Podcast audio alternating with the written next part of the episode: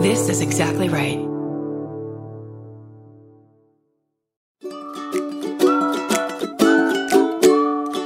I'm Sarah Iyer, And I'm Stephen Ray Morris. hosts of the Purrcast. That's Purr with three R's.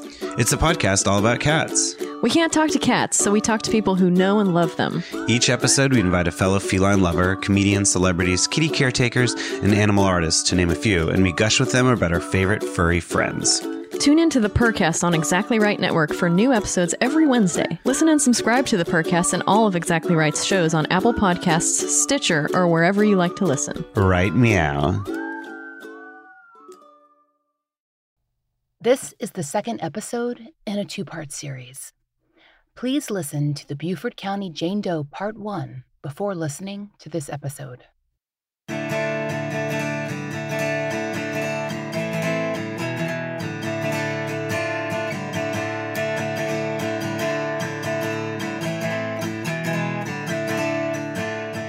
This is the fall line.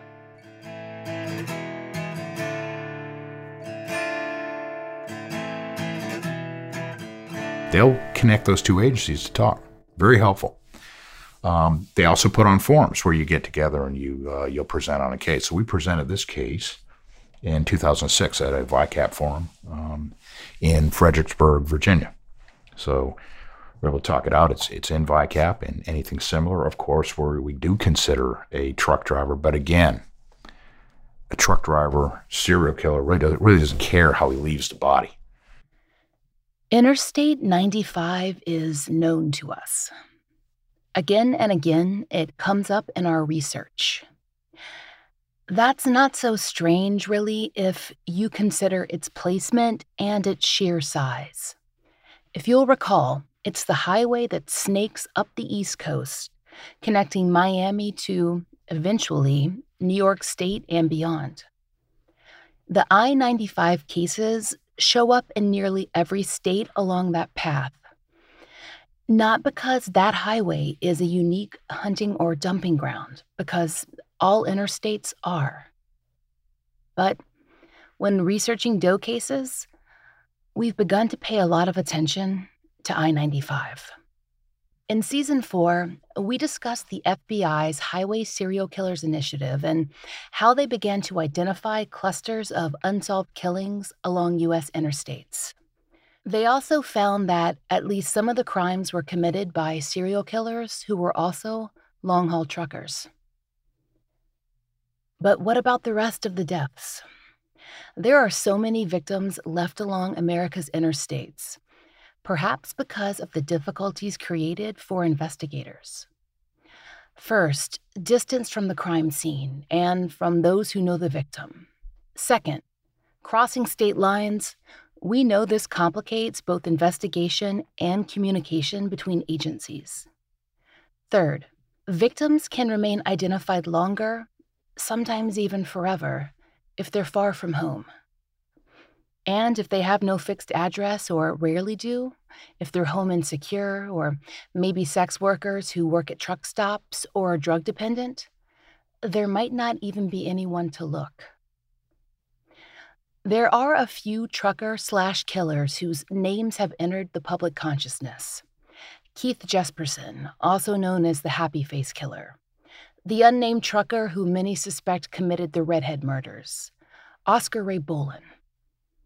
But for every Bolin or Jesperson, there are two you've never heard of, even though some of them have murdered a dozen or more people.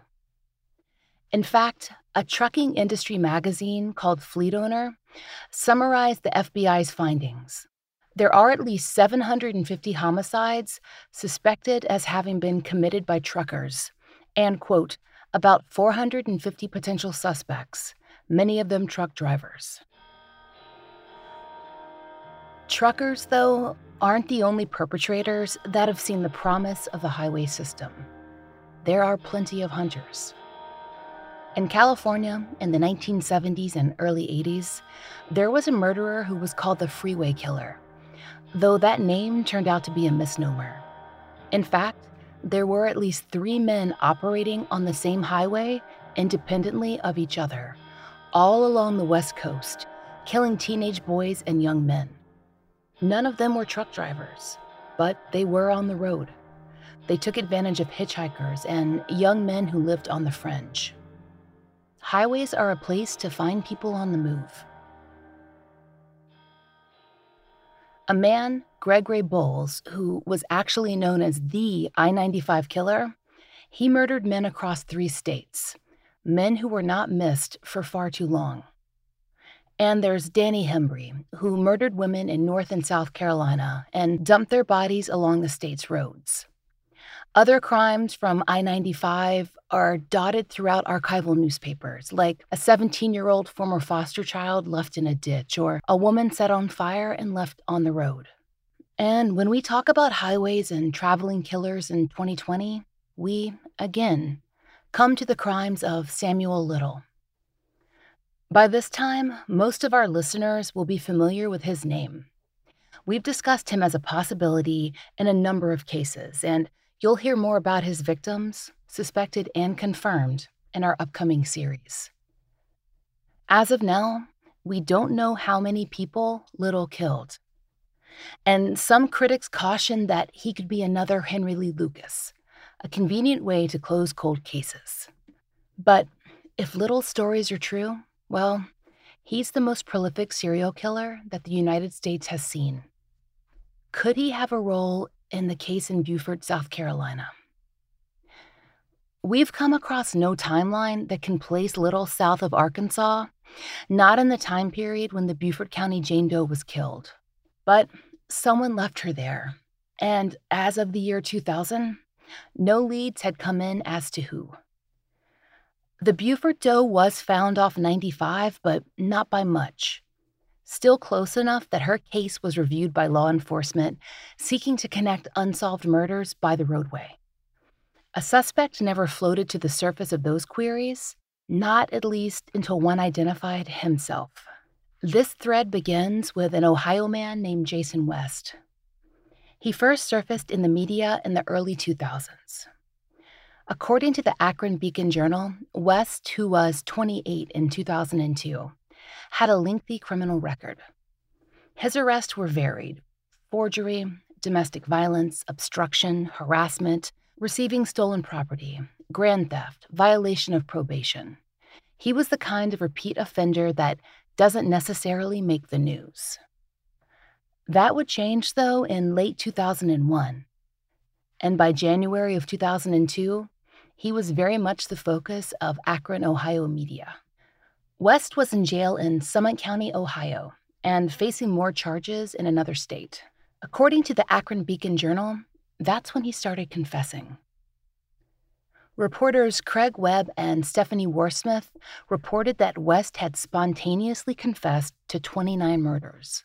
Quote, four in Akron, four more in Louisiana, two in Alabama, eight each in Arizona and Florida, one in South Carolina, and two in North Carolina. The Akron Beacon Journal reported that authorities were taking the case seriously. West apparently passed two polygraphs, but there was no evidence. Warsmith wrote in a later article that West began sending law enforcement written confessions after a September 2001 arrest for car theft. And law enforcement spent the next month trying to verify the details of his stories. In yet another Akron Beacon article, Warsmith reported that, quote, 3,000 hours of investigation had been put in, and that included the help of a local anthropology class. Meantime, West had waffled, shifting his story and then taking back and then offering his confessions again. Warsmith reports that frustrated investigators look for the remains of an Akron victim West confessed to killing that they followed his directions to a spot where he said they'd find a severed hand. Investigators excavated an area behind Roswell Kent Middle School, which is in Akron, and they found nothing. But there were still West other confessions to review, including the one in South Carolina. As you probably surmised, Jason West confessed to the 1995 murder of the woman we now know as the Beaufort County Jane Doe.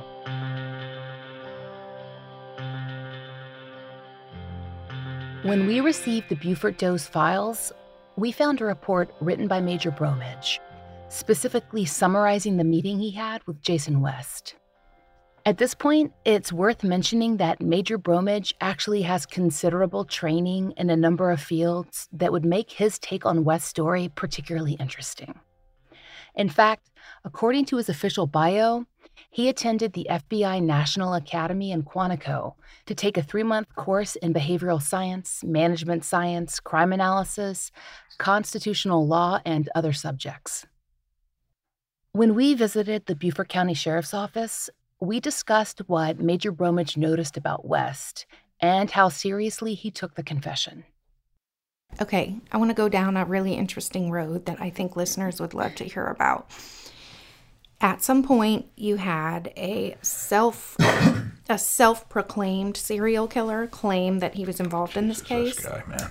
My my favorite part was reading your observations about his behavior and how it was clear to you that he was not being truthful. I think listeners are so interested in that. How do you know? What do you look for? So, can you talk about body language, things Well, the you body observed? language. I mean, he was excited. One, one. This character, for lack of a better word, uh, was in a state prison in Ohio. Um, got a. Uh, he had a seventy some odd page confession of all these murders he did, and what he probably did is pull up a website and saw these women that were killed. He just wanted to be that guy, that bad guy, that serial killer. And there are people out there like that.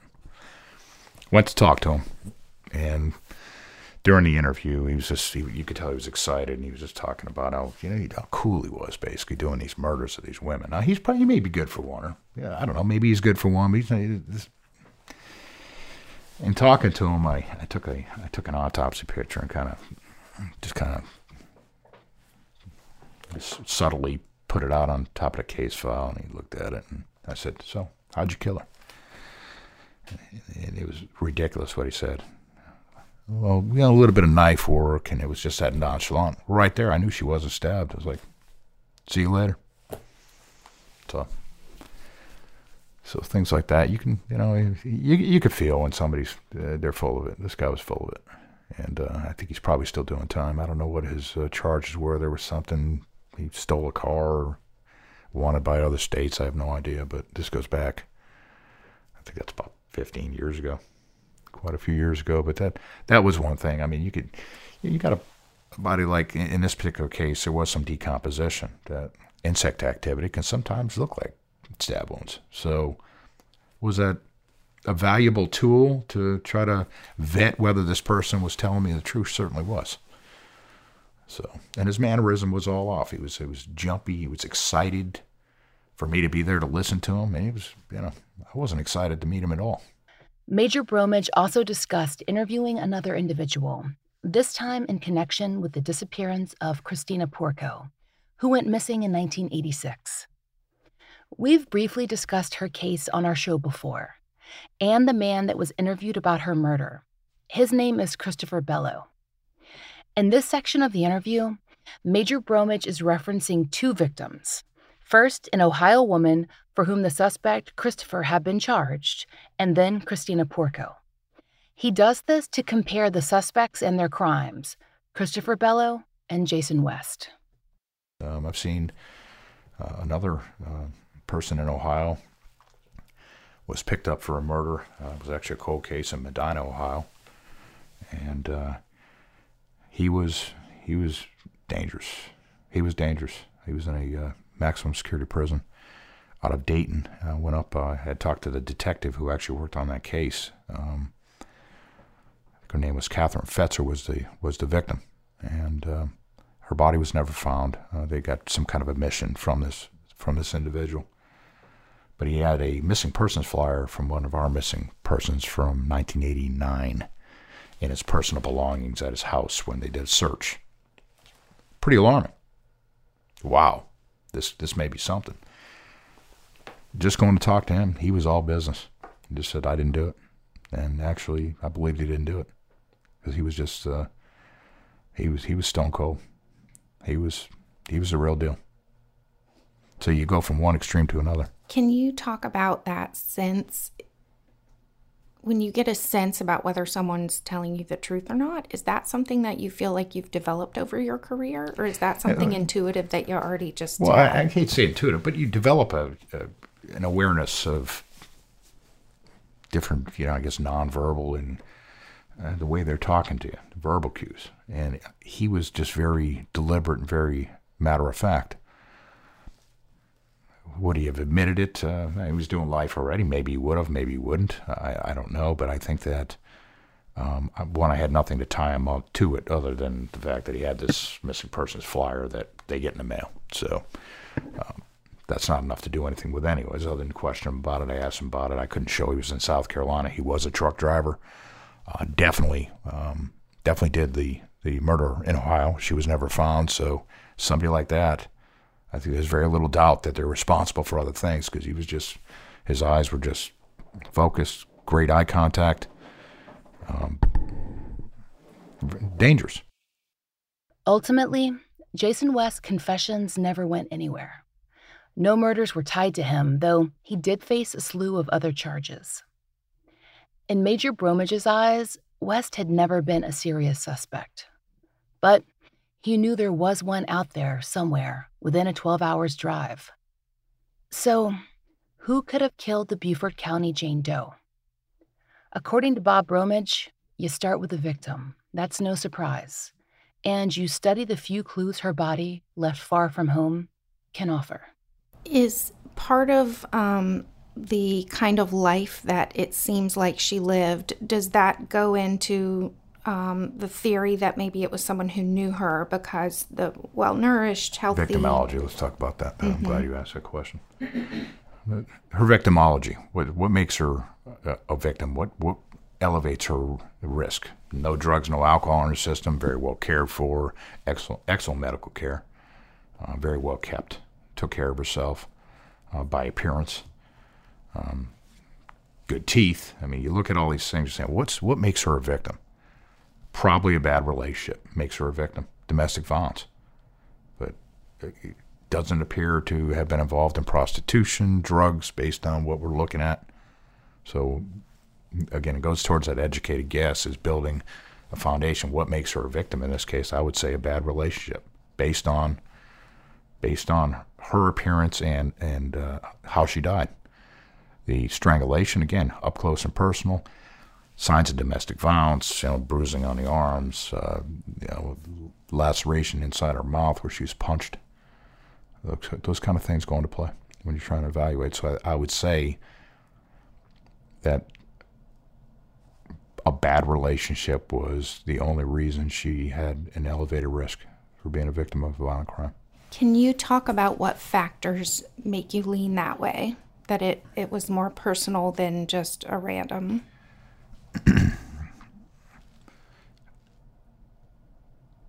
strangulation is very personal. I think, of course, you're going to have serial killers that do it, but in this particular case, it looks like an item of her clothing was used. She was also beaten, so there's a certain amount of rage here. Eh, that would be the first thing we lean to, but of course, I mean, that's just, again, that's just an educated guess. It very well could be a, a serial killer that's involved in this that we just haven't been able to identify at this point. As Major Bromage said, the Beaufort County Jane Doe showed evidence of injuries that would have predated her murder.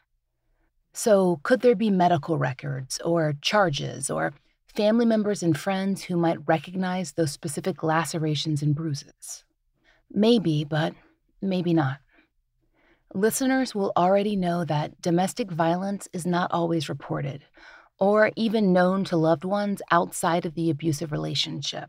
And that violence can escalate without the outside world ever knowing. That the most dangerous time for an abuse survivor is when they leave their abuser, and that leaving is not a guarantee of safety. Major Bromage's belief that she was abused and then killed by a partner, it makes sense. She was laid out carefully, not dumped, though perhaps her killer wanted authorities to think that she had been with all of her identifying possessions removed. According to one news report, she was face down, too. But she was still wearing her underwear. We aren't profilers and don't pretend to be, but it seems like a strange choice to make when removing identifiers.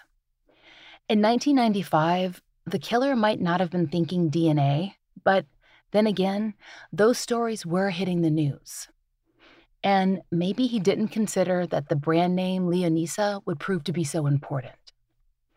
Even still, taking everything off the body would have been the smart move.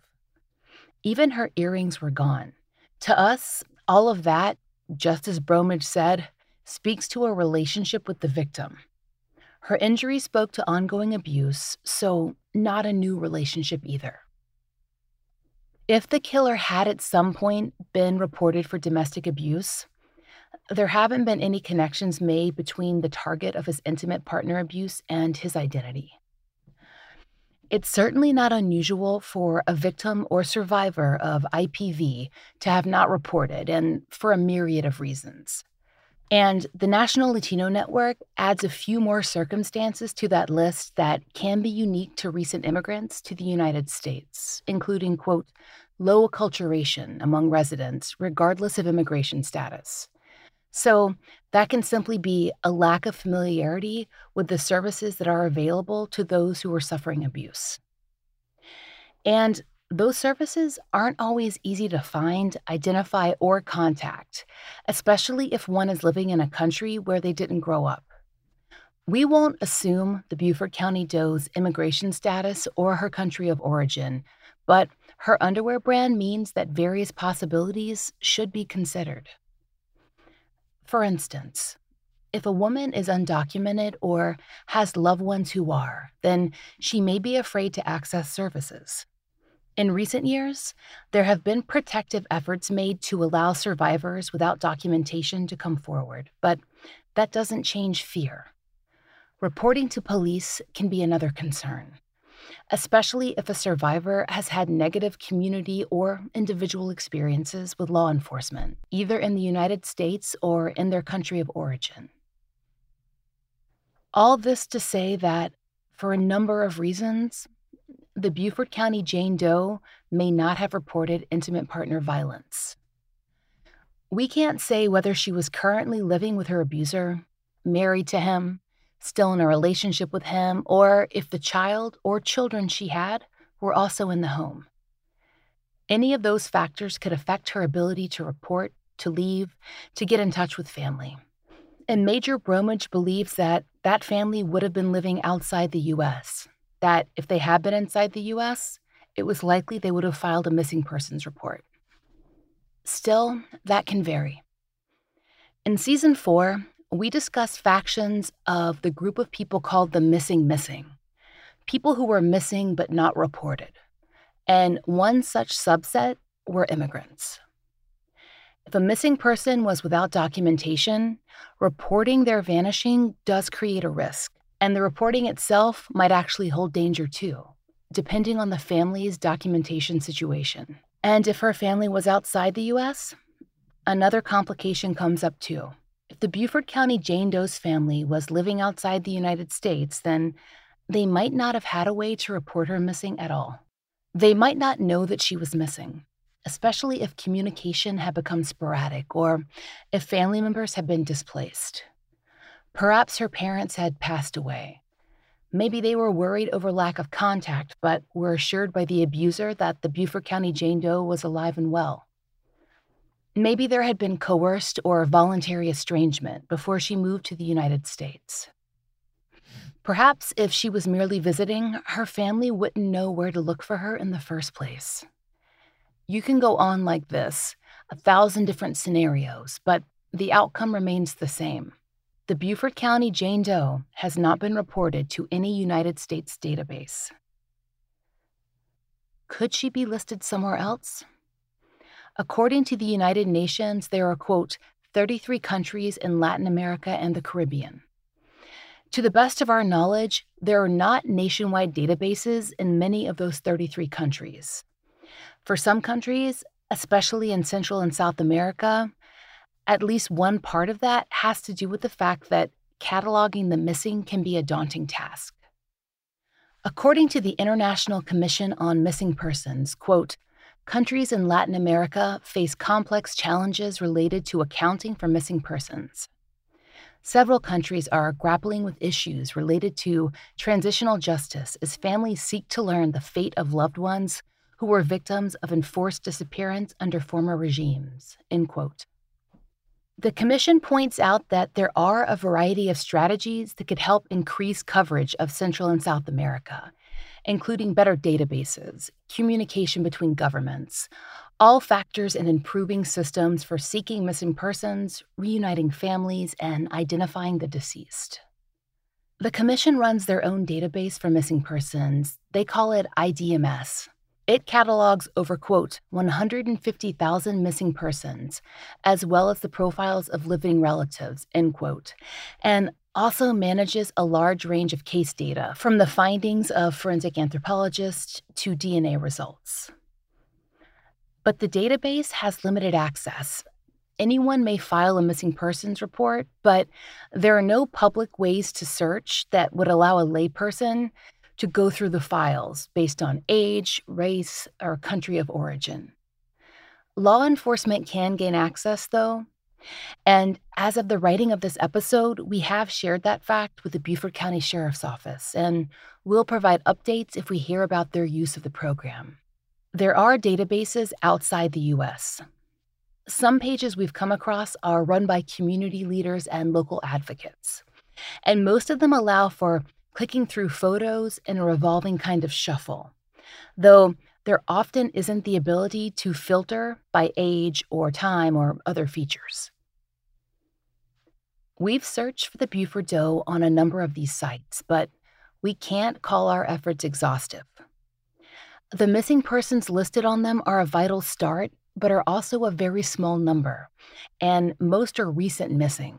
Only a few of the cases we saw dated before the 2010s. And again, that's only a fraction of the listings that could and should be there. In Latin America as a whole, there are hundreds of thousands more missing to record, dating well back into the last century. A substantial category of those missing are a group called the disappeared. The people who fall into this category, whom sociologist Carlos Ibarra calls, quote, those who will always be nowhere, they can make the design and application of any missing persons database a daunting task. Scholar Kirsten Weld points out that since the mid 20th century, quote, well more than 100,000 Latin Americans were made to enter the netherworld of forced disappearances. 40,000 in Guatemala, between 1,000 and 2,000 in Chile, as many as 30,000 in Argentina, some 60,000 in Colombia, perhaps 6,000 in El Salvador, 15,000 in Peru, and recently over 25,000 in Mexico. Those numbers are necessarily imprecise because the crime itself is designed to produce uncertainty, leaving no corpses, no traces, no explanations, and hence no accountability. End quote. Like everything else we've covered in this episode, the history behind the term disappeared and its application in Latin America is incredibly complex. A broad overview, though, is that the term is generally applied to persons who've gone missing or have been removed from their homes in relation to some political or governmental faction. When someone has disappeared, their families are left in a terrible limbo that can last decades. Though the disappeared are usually assumed dead, there's rarely definite proof or details when, where, or why. Some of these disappearances occurred silently, giving leaders plausible deniability. Some forced disappearances are conducted relatively openly, with victims taken from their homes or places of work or off the street, a direct and explicit message. In many countries, records were rarely kept, and some missing persons who were not actually part of the disappeared are assumed to be so by their families and thus are not pursued. That's a bare bones introduction, but it's enough to understand some of the complications that arise. Another enormous category of missing persons, often unrecorded, who then can't be matched to an unidentified body. Even when we narrow our focus down to a single starting point, like Colombia, the unlisted missing and lack of a government run database can make searching feel like an insurmountable task. But hopefully, it's not going to be that way for much longer. Because there's a journalist trying to change the whole system. That journalist is Alejandro Munoz, an internationally recognized advocate from Bogota, Colombia. He and his wife currently live in Fort Lauderdale, Florida, where they run their organization called the International Foundation for Reunion. According to the city paper, Alejandro first became involved with missing persons cases in 1994 when he helped a mother find a now adult son that she hadn't seen in 38 years. As the name of his organization implies, reunification is a major goal of the work, which can mean bringing together families separated by war, migration, forced adoption, child abandonment, kidnapping, forced disappearances, and more. The city paper reports that the foundation has taken on 13,000 cases, 2,000 of which have, quote, ended in the cemetery. But, according to the city paper, there have been more than 3,500 reunions, too. We spoke with Alejandro Munoz via email, with his wife acting as translator. As he was out of the country, we were unable to record him in person. So, with permission, our friend Javier from Pretend Podcast will read the answers here. Please tell us about your career in journalism. How did your work lead you to found the International Foundation for Reunion? I started in 1982 as a judicial reporter for a tabloid type Bogota newspaper, and then I worked for several radio stations where I participated in news magazines, and from there I just started working on television. And what took me to fame in my country and consolidated me as a social journalist was being able to help some people looking for missing relatives was a program called What Would You Do? Over five years, this program taught me part of what the world of family disappearance can include, and that led me to the achievement of more than 1,500 reunions. At the end of this period of my public life, the television media rejected my proposals to continue searching for missing persons. And then it was necessary to create the foundation for the reunion. It was created in Colombia on April 29, 1999 and after that achievement of more than 13,000 reunions, I moved to the United States where I created the International Foundation for the Reunion in 2015. Please tell us about your database. We understand it began as quite small, 100 or so entries. When did you begin? How did you find the initial cases? What are the various ways you receive cases today? In 25 years of work, 13,691 reunions have been carried out satisfactorily. 45% of those, 45% of the located missing, were found to be dead. Another 3,500 cases have been resolved for adoptees born in Colombia or in Latin American countries and have taken especially to the United States and Europe. Thanks to our extensive time spent collecting data, today we have a considerable base that is even consulted by national and international official entities that make specific requests to us to collect our data. People from Colombia and Latin America contact me through the webpage. They fill the application form with the information of the person they're looking for and leave us their personal data to contact them in case we manage to locate the requested relatives. Do you have any other unidentified people in your system, like the Jane Doe we're reporting on? If so, how common are those cases? Colombia, like many other Latin countries, has few systematized databases, so there are very few ways to achieve identification, unless you ask people to tell other people about the person that you're looking for, like in rural communities through the radio, sending letters to local authorities, or the distribution of flyers or notices in villages and towns. Sometimes the people from those local towns are the ones that identify them, and the familiarity is established by remembrance, which we can later check through DNA tests. In cases of identifying dead or mentally disabled people abandoned in some institution or hospitals, we use the methodology of publishing information in communities where, by approximation, we know that someone can know about the family of origin of the person we are looking for, which generates information that must be classified, investigated, and then verified. There are about 20 of these cases a year. We've read about Colombia's history of forced disappearances related to armed conflicts. How many of your clients are trying to locate a relative who they know or suspect to have been forcibly disappeared? 25 years ago, when we started searching, three out of every four cases were reported by relatives as disappeared by force. Today, 25 years later, we observe that that figure has dropped to one out of every four requested cases have been disappeared by force. We have been able to find out that 50% of these cases reported as forced disappearance cases, a family member has run away from their family due to an intra-family violence conflict, and the family that searches for them initially reports forced disappearance. Once the family accepts what has been the real reason for the disappearance of their father, mother, brother, or son, we help in the process of reconciliation and forgiveness to integrate the disappeared family member back into the family of origin. Do you ever work to reunite Colombian families with relatives who have immigrated to the United States? And are there any particular difficulties you face in that? I have been doing it for 25 years. There are thousands of adoptees born in Colombia who are now in the United States. And also, the violence of Colombia has caused thousands of individuals to migrate to the United States, where they may acquire another identity, make their own families, and disappear from their relatives back in Colombia without any explanation or apparent cause. To learn more about Mr. Munoz's foundation, please check the episode's show notes. We have included links there. As he discussed in his interview, his primary mission is reuniting families, but he also works to match missing persons to unidentified persons, both in Colombia and abroad.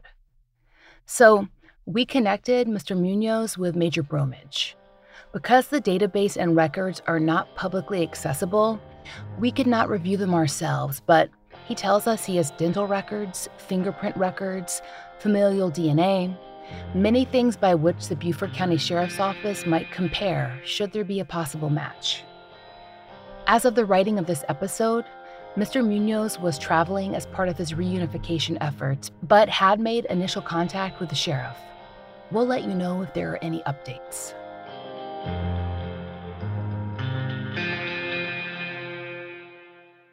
It's a good thing that the Beaufort County Sheriff's Office has kept such thorough records and samples. Because, like the other does we've come across, the Beaufort County Jane Doe was cremated probably soon after her autopsy. We discussed this with Major Bromage during our interview. Do you find that many does from the 70s, 80s, 90s were cremated? Because we've come across that. Well, okay, unless they have a what they call a pauper's graveyard, is what Yeah. they used to call it. Um, yeah, I think you're going to find that the majority are cremated because that's the most economic way. I hate to even say that, but what are you going to do? You'd rather spend resources looking for what happened to That's right. That's right. than So, this particular case, uh, she was cremated. But again, uh, there's limited resources for these medical examiners and these coroners to be able to bury bodies and retain these bodies. So, cremation was very common. There's another wrinkle in the Beaufort County Jane Doe's case. There is very little DNA evidence left. As in the case of the Golden State Killer, current testing might completely use up the samples they have. So it makes the decision to test or not test something that can't be made lightly. yeah. So, it's, it's just, it's evaluating what is a smart practice. Because we don't know any, none of this is called a best, pa- none of this is called a best practice at this point. All these sciences may be a smart practice because it's going to generate leads. It's going to generate activity and, and awareness of the case and in the public. But, you know, th- these are not best practices yet. Because that's where the criticism comes in. And, and until it is a best practice or recognized in the industry, then it, you know, you really have to evaluate because there's so many different things you can do, possibly. And also, I think I think an important thing um, that the major talked about was also not just throwing the DNA that you have at the new stuff, because I'm sure it can be tempting. Sure. And we talk about some newer cases. Well, I don't know that it's appropriate for many new cases because you know, a lot of times you're going to have state of the art DNA technology. You're going to have it entered into CODIS, and, and oftentimes it's going to match somebody. Or you develop a suspect, you're able to obtain their DNA, it's going to match somebody. The older cases are the older cases back in the 70s, 80s, uh, 90s are, are worth looking at for this this new technology because you know, you, look at it and you're like, okay, well, this is this will provide some momentum to the case. That's that's worth it. So it develops interest. It gives the case a kickstart. So is it worth it for that? That yes, it is. But again, if you got that kind of genetic material, the volume of it that we have in this particular case uh, from the 1987 murder, it's a lot more reasonable to do it when you're dealing with a case where it's been evaluated by different scientists several times and you've got very little genetic material left. You really have to consider what's going to be uh, the the smartest and best practice. Speaking of evolving techniques, um, is her profile eligible to go into GEDmatch? Have y'all ever considered doing that? That's And- going to be the same analysis that is done by Parabon and other like companies. And that is a consideration. And that is the next case to be considered from the Beaufort County Sheriff's Office for, um, you know, genealogy to see if it matches one of these databases. Of course, in the 1987 case, it did not yield anything, you know, other than distant relatives that they say, you know what, that's not worth you following up. That's not close enough to where you can even narrow it down. Uh, so there, there was no close familial match in that particular case. In this one, again, limited genetic material left over, limited DNA extract. Um, so we're going to be very, very careful. I'd rather see a database with 10 million people rather than what they're saying around a million or 1.5 million. You know, what's the chances one of her family members, you know, submitted DNA for, you know, to see where they're from for their ancestry? Yeah, I mean, so just being very guarded about this case because, I mean, it's very important to, to hold on to something in case we need it in the future, in case something develops that you're like, wow, I wish I had her DNA to submit to that, right? And it's that it's such a hard dance because you have the knowledge that like her family is aging. Yeah. So it's you've got two factors going against each other. The people who know her are are in some ways like aging. Mm-hmm. But at some point they're going to be on their way out. But on the other hand, the technology is getting so much That's better. right. It's like ah, Before I retire, I will, I will definitely pull the trigger on this case and do something else thanks. that I think is, oh, definitely. Mm-hmm. I think these technologies are just amazing to try to further your cases. But again, at what point do you say it's not worth consuming the rest of the, the uh, genetic material uh, from this unidentified woman? Don't I want to kind of wait till the, you know, the, the science is proven? Major Bob Bromage is passionate about many cases. The Beaufort Doe is not unique in that way. But he's been working on giving her back her name for 25 years. During that time, forensic technology has advanced with incredible rapidity. It's not so hard to imagine that by the time Major Bromage retires, there will be a streamlined process for familial DNA identification, one that won't use up precious samples that are left. In the meantime, perhaps his first major push towards identification, international media coverage, can be tackled again, but this time via social media.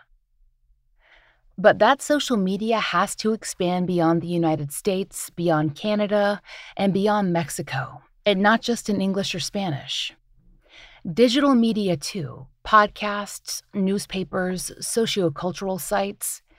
We don't have a magic formula for making that happen, but we're doing our best to find out more. If you have expertise in global communication, crowdsourcing, or a related field and think you can help, please reach out to us at falllinepodcast at gmail.com. In the meantime, we'll be working on making connections that can help because there's a family somewhere missing the Beaufort County Jane Doe. At least one child, coworkers, friends. She may have lived in isolation by necessity, by force, by the dictates of our laws, but she was not invisible. It takes just one person to recognize her a woman with a light brown complexion, curly dyed red hair, brown eyes, double pierced ears, between 5'2 and 5'4, about 118 pounds. Probably in her late 20s to her early 30s. She'd had at least three surgeries a hysterectomy, a thyroidectomy, and a C section. Take a moment to view her forensic photos on the Fall Line social media. Can you help to identify her or the person who killed her? If so, please contact Major Bob Bromage at the Beaufort County Sheriff's Office at 843 255 3300. We'd like to thank all the listeners who have taken the time to support our sponsors, use our promo codes, leave us reviews, or support our show directly on Patreon or via PayPal. We couldn't do it without you. Special thanks go out to Angie Dodd. Thanks also to our friend Javier of Pretend Podcast for lending his voice. If you haven't listened to Pretend, you're missing out on some of the most fascinating stories in podcasting. It's an absolute favorite of ours. Thanks also to Aaron Bowen and Nancy Rivera. The Fall Line is created by Laurah Norton and Brooke Hargrove and is produced and mastered by Maura Currie. Our research assistants are Haley Gray, Kim Fritz, Brooke Floyd, and Lexi Newhouse. Content advisors are Brandy C. Williams, Vic Kennedy, and Liv Fallon. Special content advisement by Professor Marcela Fuentes. Music is by RJR. Find our merch in the Exactly Right Podswag store. A portion of our proceeds are donated to support the work of the DNA Doe Project. Up next, a two part series on the Cedartown Jane Doe. And after that, season 7 Carolina Girls will begin soon.